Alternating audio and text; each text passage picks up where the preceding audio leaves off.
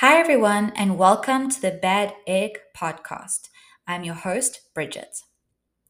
This podcast discusses topics of violence, such as rape, murder, and child abuse. Listener discretion is advised.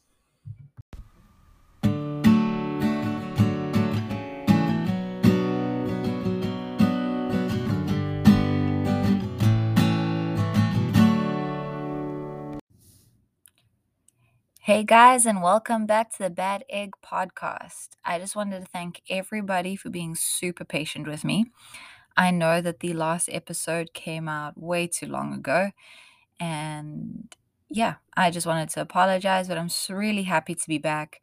We have so many new things that are happening right now. I finally finished a website.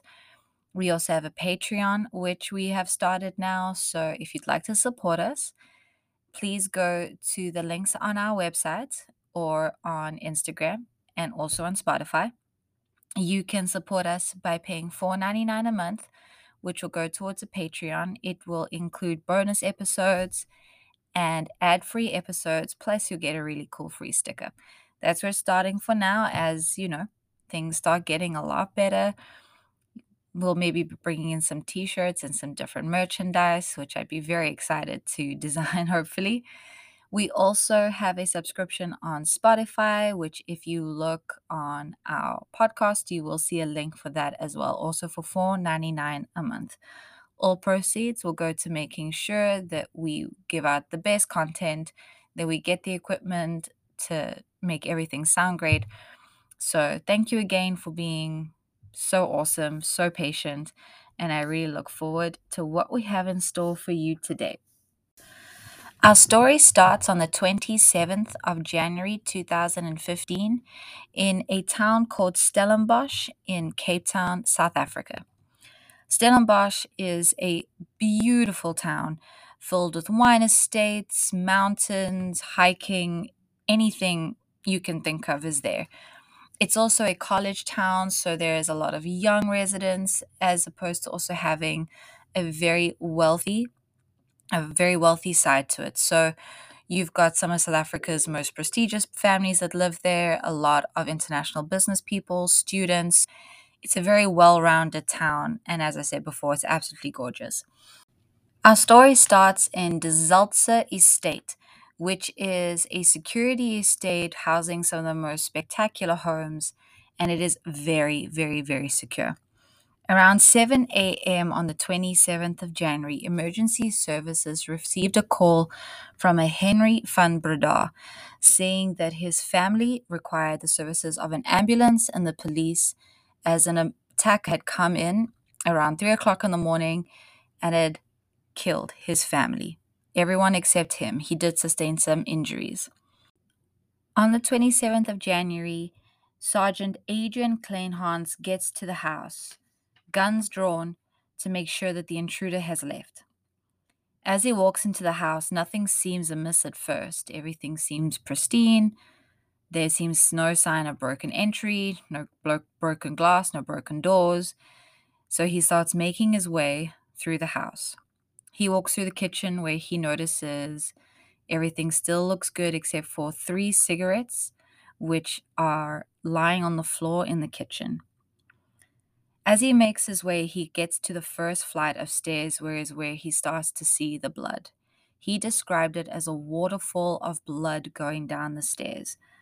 With it, the murder weapon, an axe. He starts walking up the stairs where he comes across his first victim, Teresa van Breda.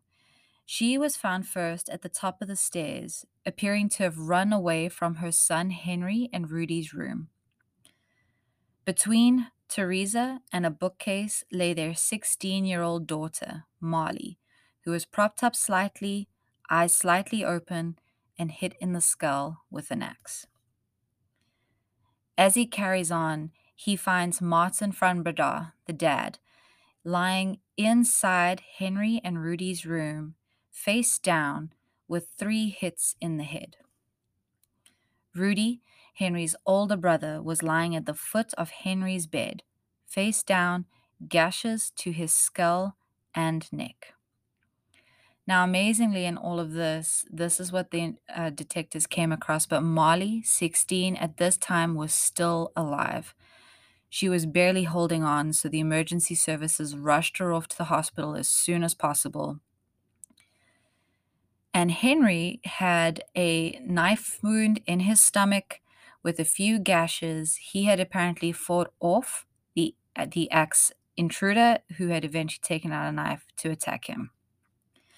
It's at this point they decide to take Henri to the police stations. They can interrogate him to find out exactly what happened to his parents and who would want to hurt him and his family. Once at the police station, Henri van Breda goes through the events of the evening before. He says around 6:30 p.m. Henri and his dad Martin opened up a bottle of red wine. He wasn't very sure which brand it was as his dad had opened the bottle. They together shared two glasses of wine and Henri also had a glass of whiskey. At this point in time, Rudi, the older brother, had gone for a run, while Molly, the sister, and Teresa, the mother, were somewhere in the house doing their own personal errands. So Henri and Martin had two glasses of red wine, while Henri also had a glass of whiskey. Just after this, the three of them, Henri, Martin, and Rudi, decided to watch Star Trek II. While watching Star Trek II, Henri had a rum and coke, and around 9 o'clock is when Martin, Henri, and Rudi decided it was time to say goodnight, and they all went to bed. Martin, at this particular point, had actually gone to sleep, while Rudi and Henri had lay in their bed till about 11 o'clock, both each on their laptops watching their own separate movies. We aren't sure what Rudi was watching, but Henri says he stayed awake until about 3 a.m. watching an anime called One Piece. Then, to fall asleep, he decided to put some music on his phone, put his headphones in to not wake Rudi, and listen to music so he could gently fall to sleep. Before he goes to bed, he decides and he uses these exact words to release his bowels. So he goes to the toilet, still with his phone, still with the headphones in, and he goes to the bathroom. It's at this point the attack begins on Rudi. Henri says he can hear a noise coming from the room and he peeks through the door to see a shadowy figure leaning on top of Rudi, hitting him. And at this particular point, he says he starts to call for help, which is when his dad decides to run in and the Axe Men decides that he is now going to attack Martin. Rudi and Martin both get attacked while Henri says he stood there completely frozen, unsure of what to do. After that, they hear Teresa yelling, which is the mom, and the Axeman decides to run out and he can hear the struggle inside the, the hallway between the intruder and Teresa. He isn't really sure how, Molly got involved at this particular time. All he could hear was the the commotion between Teresa and the intruder. And at some point, Molly was awake as well and unfortunately also got attacked. Once that was done, Henri is still frozen in his bedroom, unsure of what to do the attacker comes back inside, laughs at Henri, and then decides to attack Henri. It was at this point that Henri unfroze and decided he was going to fight back, and he fought the intruder. He was luckily able to disarm the intruder and get rid of the axe, but it was at this point the intruder pulled out a knife and tried to stab Henri. Henri kept fighting. He eventually picked up the axe as the intruder decided to run away. And he ran after him down the stairs, which is why they found the axe at the bottom because Henri decided to throw it at the intruder. It's unsure of how long this attack lasted, but we have reason to believe between 3 a.m. and 3:30 a.m. is when all of this happened. It's at this point Henri realizes what's going on and he decides to call his girlfriend Bianca, who was not awake, and the phone went to voicemail. Right after that, Henri lost consciousness and passed out. He woke up about three hours later when is when he Googled how to call the emergency services as he wasn't sure how to. And then he was able to get emergency services on the line. Police had their work cut out for them. They had an axe murderer on the loose who brutally murdered three people, injuring two, leaving one in critical condition. They were unsure if Molly, who was 16 at the time, would even survive the brutal attack. She had three head wounds from that axe. Police had one major question who would want to hurt the Van Breda family? Martin van was a very successful businessman who had run his companies overseas in Australia for a few years. Him and Teresa had decided to move back for Martin to pursue his business interests and so Teresa could be closer to her family. Henri and Rudi had stayed in Melbourne for a few more months as they were both finishing up their studies at the university in Melbourne. Once they moved back, Henri had decided to take a gap year because he was unsure of what he wanted to do with the rest of his life. What I am going to play for you now is the emergency call placed at 7 a.m. on that morning. And I'd like to know if you found anything strange about this phone call. What is Steven? What is your emergency? I um yeah. I need an ambulance. Lots of um. You need an ambulance. Yes, please. What's your name, sir? Uh, Henri van Breda. Henri. What's the Yes. contact number you're phoning from? Um, my home phone number, but um, I'm not sure what the home phone number is. My cell phone. Uh, we're at 12 Husker Street, please. What is this number that you're phoning from? Is there someone else that can speak if you're not able to? No, um, Who else is in the house? there's no one else. Uh, I everyone need else the is. contact number, please. Yeah, okay. 021 021 double eight double zero 8800 four nine three. 493. And you need the ambulance to go to what? Number 12 H- Husker Street. Hoshkus. Husker. G O S G-O-S. K E. What area is this? It's in Stellenbosch, and it's it's in the Zalze estate. Number 12, Hoskes Street in Yes. Stellenbosch. Yes. I'm not picking it up for Stellenbosch. I'm picking it up for Bothasig Milnerton. Um, it, well, we're in okay in in the Zalze winelands. It's an estate. Um, D E, and another word. Z-A-L-Z-E. D-E-Z-A-L-Z-E. Yeah, D E. I'm not picking it up eh, for Stellenbosch. What area in Stellenbosch are you in? Um, I I don't know. That's all that.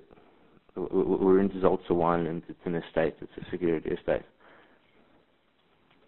Are you sure it's 12 Hoskes Street? Yes, Hoskes absolutely. is in Bothasig Milnerton, eh? And you're saying you out in Stellenbosch. Yes. What? And you don't know what area in Stellenbosch. It's. I'm not sure how, more, how much more specific I need to be. Double eight double zero four nine three. Yeah.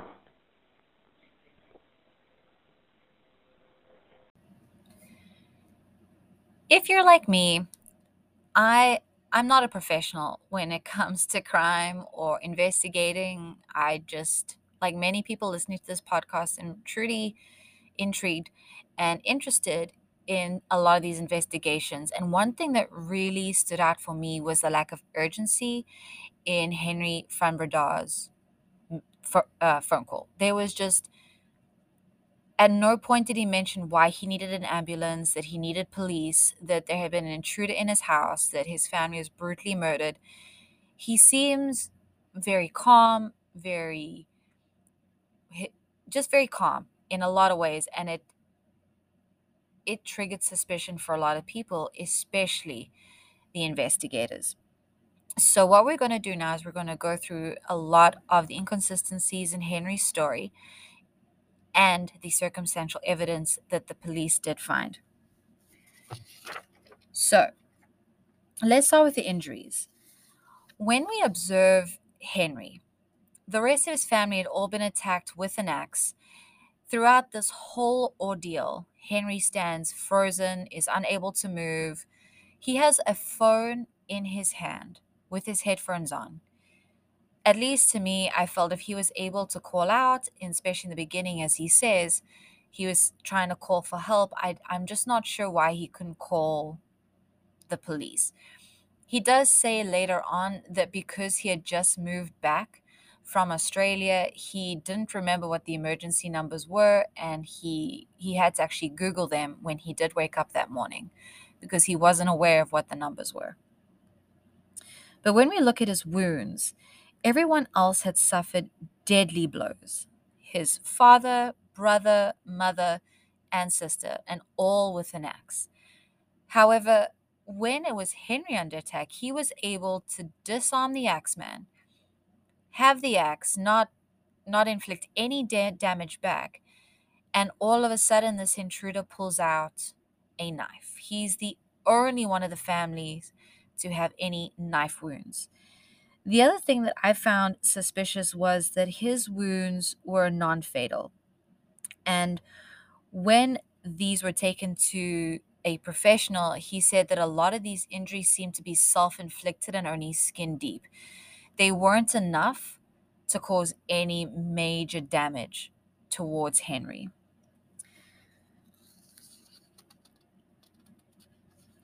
When it comes to blood and DNA, the investigators could not find any foreign DNA around the house. No fingerprints, no additional shoes, no blood. The only thing that was found at the house was the family's blood, Henri's included. What this suggests is that he is the only one in close proximity to his family. They had also found both samples of Rudi and Henri's blood in the shower, coupled with the presence of blood spatter on his shorts, but not his torso. The evidence suggested the possibility that after the attacks, Henri had taken a shower to try get rid of any evidence. His explanation was that he and his brother shared a shower and the blood could have been there as a shaving accident. So, another thing was the blood patterns on Henri. The deviation on his chest and upper arms all indicated that he had little to no movements after the injuries. And this was inconsistent with his version, as in his version given to police, he also stated that he tripped up the stairs and that he had a life and death fight with the intruder. However, the blood spatter does not say that was plausible at all. It also says that this would have been possible if he'd passed up sitting upright. One of the things that also did not seem plausible about him passing out was in order to pass out, he needed to lose a lot of blood. But the wounds he sustained were so superficial, they wouldn't have created that amount of blood loss for Henri to pass out. And not just pass out, but to pass out for three hours. Remember, this attack took place at 3 a.m. in the morning. He called at 7 a.m. And when everything ended at at whatever time at 3, the first call he placed was to his girlfriend at the time. He didn't run out to neighbors. He didn't call anybody else in his family to try get somebody to come help him. The only call he made was to his girlfriend. He then passed out says he Googled the emergency numbers in order to get police there. And this is where it is also a little suspicious. As you walk into the house, they had a fridge, and on the fridge had all the emergency numbers needed. They had the security guards for the estate, they had hospital numbers, doctors, police, all put up on the fridge. The phone was a few meters away from that fridge with all the emergency numbers. Now, one might say that perhaps Henri didn't see it or wasn't aware they were there as he had just moved back from Australia. But he'd moved back from Australia six months prior to his parents' and brother's murder. I feel like if you've been living in a house for six months, you'd know, you'd be aware that there were numbers on the fridge. However, his family was also just brutally attacked. It's very plausible that he wasn't thinking straight. But all of these inconsistencies and all of these circumstances just, they don't really, they don't point to an intruder coming into the house. Henri also changed his statement a little bit later, saying that there were actually two intruders in the house.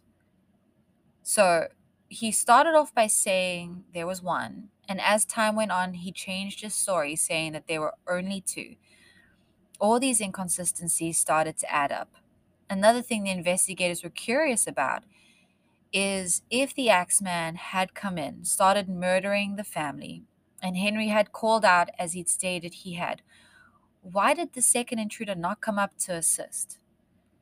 And after hearing the fight between Henri and the first intruder, even then, why didn't he come to his aid? Why was nothing taken in the house? Why was there no signs of forced entry?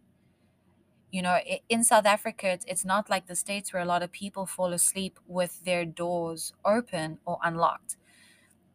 In South Africa, there is a huge crime rate. A lot of people, even in security estates, are very, very pedantic about closing the doors, making sure things are locked, making sure that the alarm systems are on. At one point, Henri says that the intruders must have run out the back door, as they always leave that unlocked. Again, going with the with the background that South Africa has, that's very uncommon for anybody to leave their doors unlocked. The other thing, as we spoke before, was the odd demeanor right after the attacks happened. He had Googled the emergency services instead of just using the list of emergency services included on the fridge. Before he'd called, he'd smoked three cigarettes, claiming it was to calm his nerves, as he had an Australian accent at the time. I personally didn't hear it in the phone call, but being a South African, a lot of people confuse my accent with Australian accents. It just doesn't seem plausible to me as well that the emergency the emergency wouldn't be able to understand him and what he was saying with an Australian slash South African accent.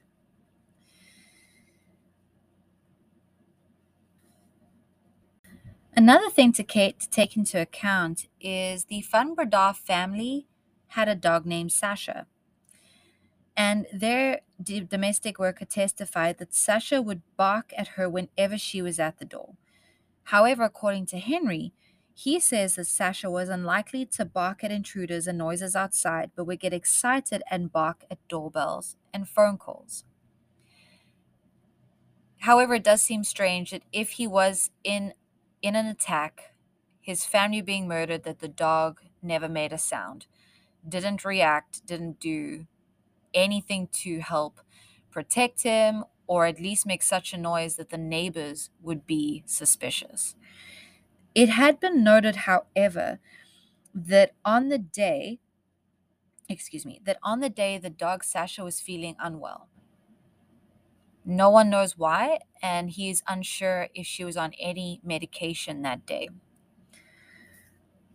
But I'm sure after hearing all of this, a lot of Henri's story doesn't make sense. And it left investigators with no choice but to arrest Henri. It was on the 13th of June 2016 when Henri van Breda actually hands, hands himself over to police on the instruction of his lawyer. They did have a current arrest warrant out for him, and instead of being chased down, his lawyer insisted it would just be better for him to hand himself in.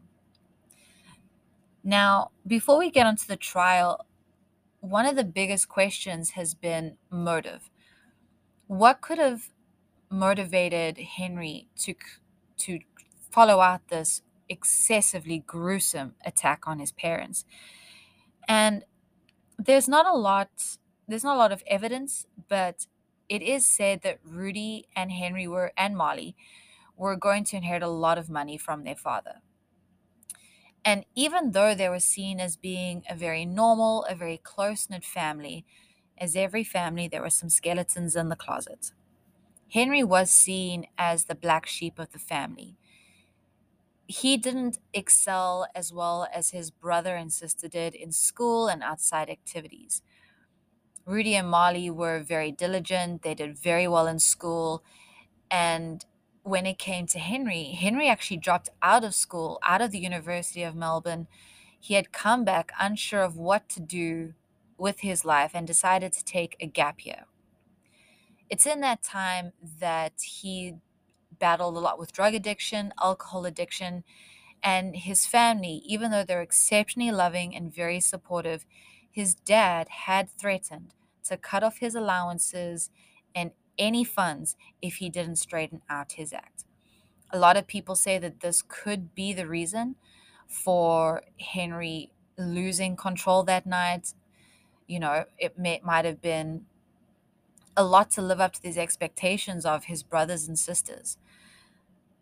When you look at the attack, Henri and Teresa were were oh sorry, Martin and Teresa were attacked very brutally, but Molly received the worst beating. And the thought behind that is because while the others were kind of taken aback, it looked as though Molly actually fought her attacker off. Just a little side note on that.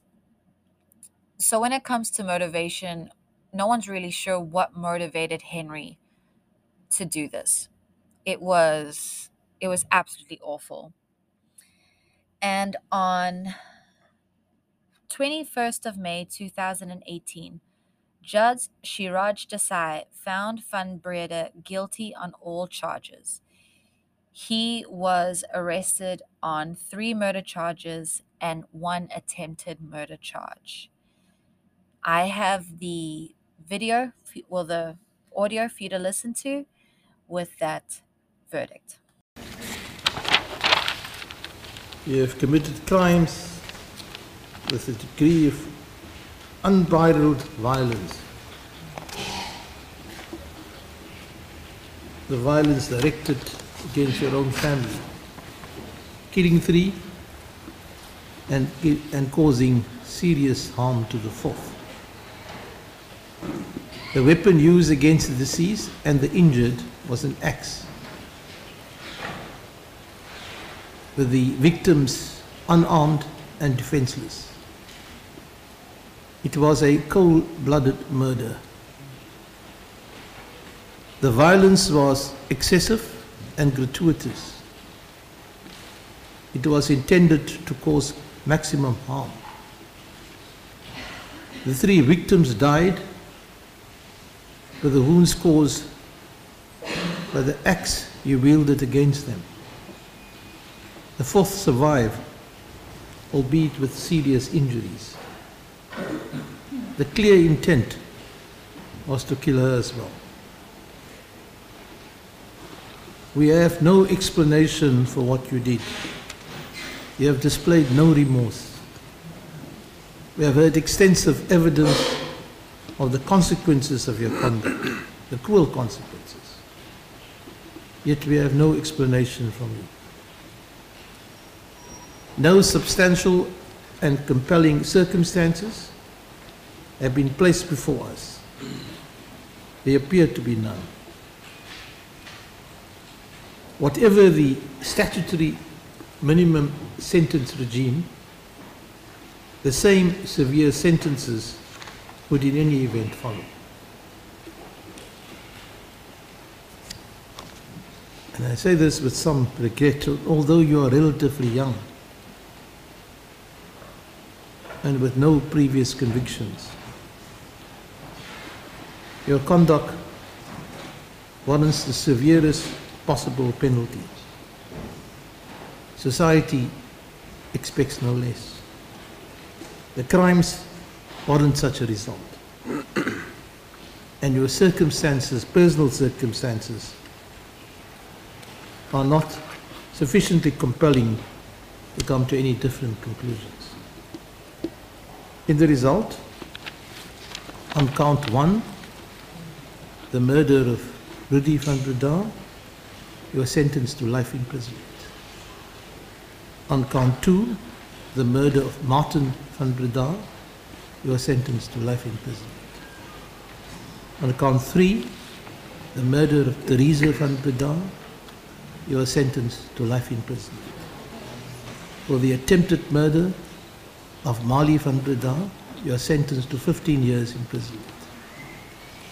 On count five, obstructing the course of justice, for the administration of justice, as set out in the charge sheet, you are sentenced to 12 months imprisonment.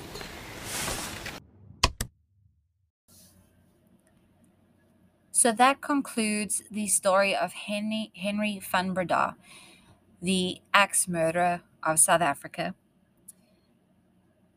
Again, this is one of these stories where three innocent people brutally lost their lives, and Marli, who has luckily made a full recovery but has amnesia of the night and is unable to testify as to what actually happened also because of everything she's gone with she keeps a very very low profile.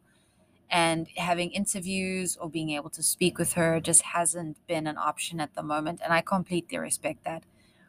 She was 16 years old at the time and had to witness just had to witness her family being murdered. And then fighting off the intruder or Henri and having to survive all of that and not even to be sure as to what exactly happened that night. I can't imagine what it must be like for her to lose her family all in one night and to be left alone at the age of 16. She is a true survivor, and if she does hear this podcast, I hope that she's doing well.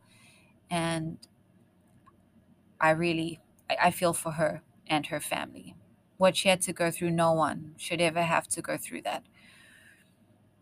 Having said that, unfortunately, Henri decided to take one of the worst routes that night.